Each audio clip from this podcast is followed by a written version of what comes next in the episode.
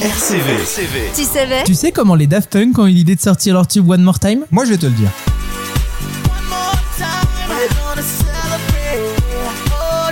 One More Time Durée 5 minutes 21, le temps maximum recommandé sous la douche. est sorti le 13 novembre 2000 pour préparer l'arrivée de l'album Discovery. La partie vocale a été écrite et chantée par un DJ et chanteur new-yorkais nommé Romantoni. À ne pas confondre avec Jérôme Anthony, Avec une prestation sous autotune et compression, Thomas Bangalter un membre des Daft Punk. a dû déclarer dans la presse beaucoup de gens se sont plaints de l'utilisation de l'autotune, ça me rappelle la fin des années 70 où des musiciens en France tentaient d'interdire les synthétiseurs. Alors aujourd'hui, l'autotune, c'est Jules ou Morgan Makeup.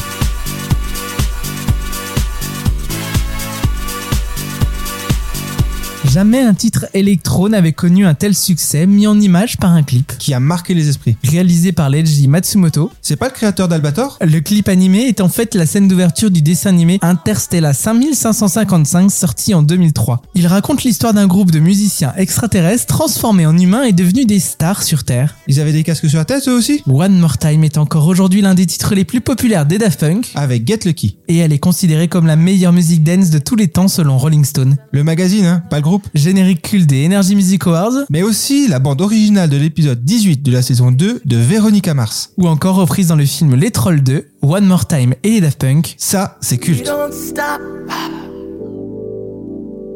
You can't stop. We're gonna celebrate.